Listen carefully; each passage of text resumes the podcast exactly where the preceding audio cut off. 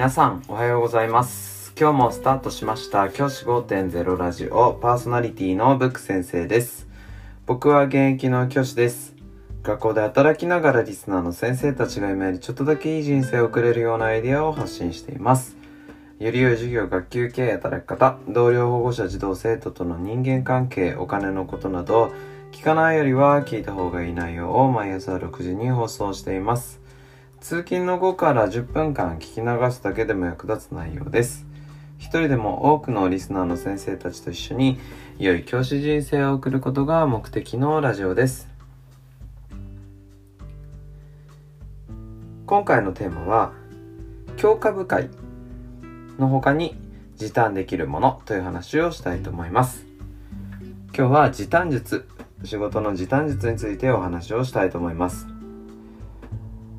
仕事の時短術の中で教科の指導っていうのがやっぱりこう時短する一つのアイデアとしてあるのかなって思っています。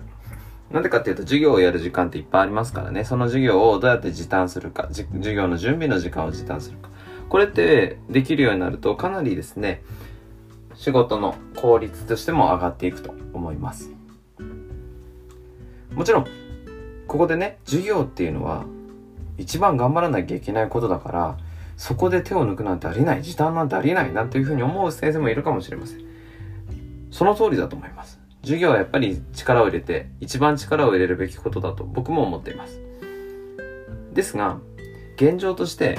授業の準備すらままならないっていう先生は多くいるんじゃないでしょうか。僕の職場でもですね、新しく生徒指導主事になられた先生が、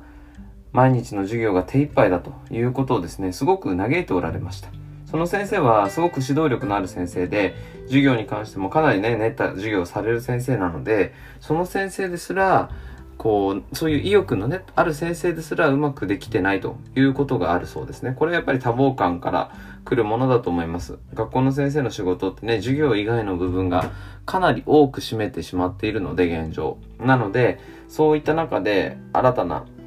時間を割いて、教材研究をしたりっていうのがなかなかできないっていうことはあるんじゃないでしょうか。そんな先生たちの姿を僕は現場で目の当たりにしてるので、じゃあどうしようかなと思った時に、やっぱり教材研究の時間も時短しなきゃいけないなって思ったわけです。で、教材研究の時間の時短方法っていろいろあると思うんですけど、一つ考えたいなと思うのは、まず、教材研究の時間をあの時短する方法として、他の先生と教材をシェアしておく。これが一番ポイントだと思います。僕はですね、学校の職員が使えるサーバーの中に、教材保管庫というフォルダを作っています。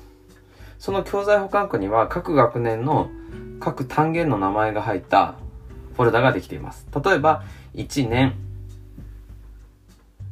の単元1とか単元2みたいな感じでユニット1、ユニット2とかあとは章1、章2みたいな形で入っています。その章ごとに、そのユニットごとに課題を作ったプリントを全部保管するようにしています。そして、その作った教材に関しては、お互いに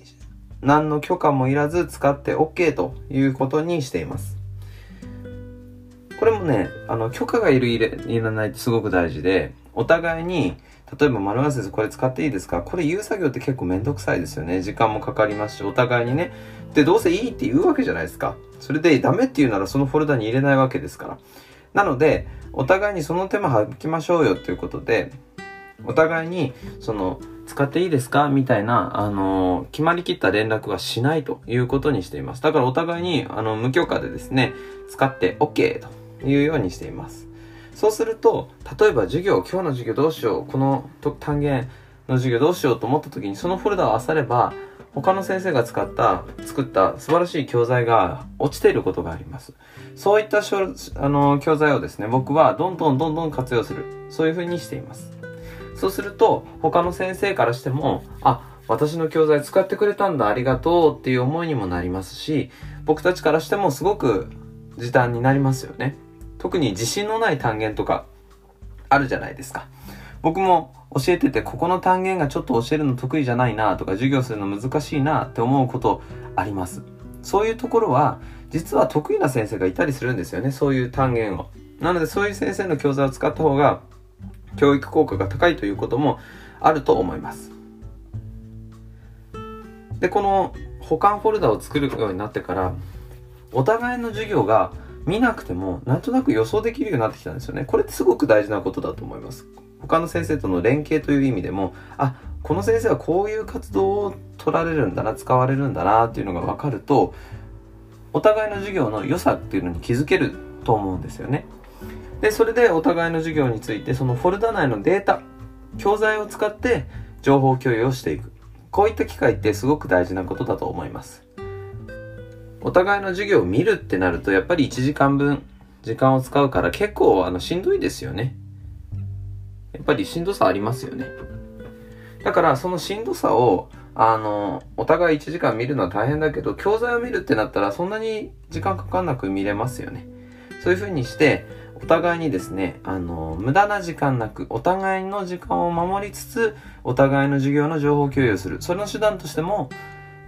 保管庫、データの保管庫っていうのはかなり便利じゃないかなって思っています。僕はこのデータの保管庫を使い始めてから、授業でやばいと思った時に、その保管庫を漁って、その授業をしのいだりすることがあります。もちろん全部が全部それで、他の先生におんぶに抱っこではいけないと思います。やっぱり、か、あの、教科指導ができてこそ、やっぱり教員だと思うので、そういう意味で、そういった、あの、ことに全部頼るっていうのは問題だと思うんですけれども、お互いに、あの、しんどい時にはカバーし合う。それも学校として今大事なことだと思います。かなりね、仕事の多忙化が問題になってるわけですから、そこでお互いに助け合うっていう精神もすごく大事なことだと思います。持続可能性として。で、ここで保管庫に入ったデータに関してお互いに共通理解してることがあります。それが何かっていうと、お互いを批判するような、この商材使いづらいとか、ここのダメだよとか、そういうことは一切言わないようにしています。もちろん自分の中で、あ、ここもうちょっとこうしたいなと思ったら自分のデータとして変える。というようにしています。だその元データは変えない。それはお互いのリスペクトですね。お互いの先生の、あの、リスペクトの精神をちゃんと保つ。そういうことにしています。お互いに嫌な雰囲気でね、お互いになんか見られるとか、見られてなんか添削されるっていう気持ちになっちゃうと、やっぱりそこにデータ上げづらくなっちゃいますから、お互いに上げやすい。別に、あの、何も言われないっていう環境大事だと思います。逆にありがとう使わせてもらいました。ありがとうございます。そんなことが後から、あの、時間ある時にね、言えるような関係性の、あの、データ保管庫にしたいなって僕は思っています。ぜひですね、教科の先生、他、複数いらっしゃる先生なんかは、このデータ保管庫を活用してはいかがでしょうか。じゃあ今日はこの辺で、起立で着席、さよならまた明日。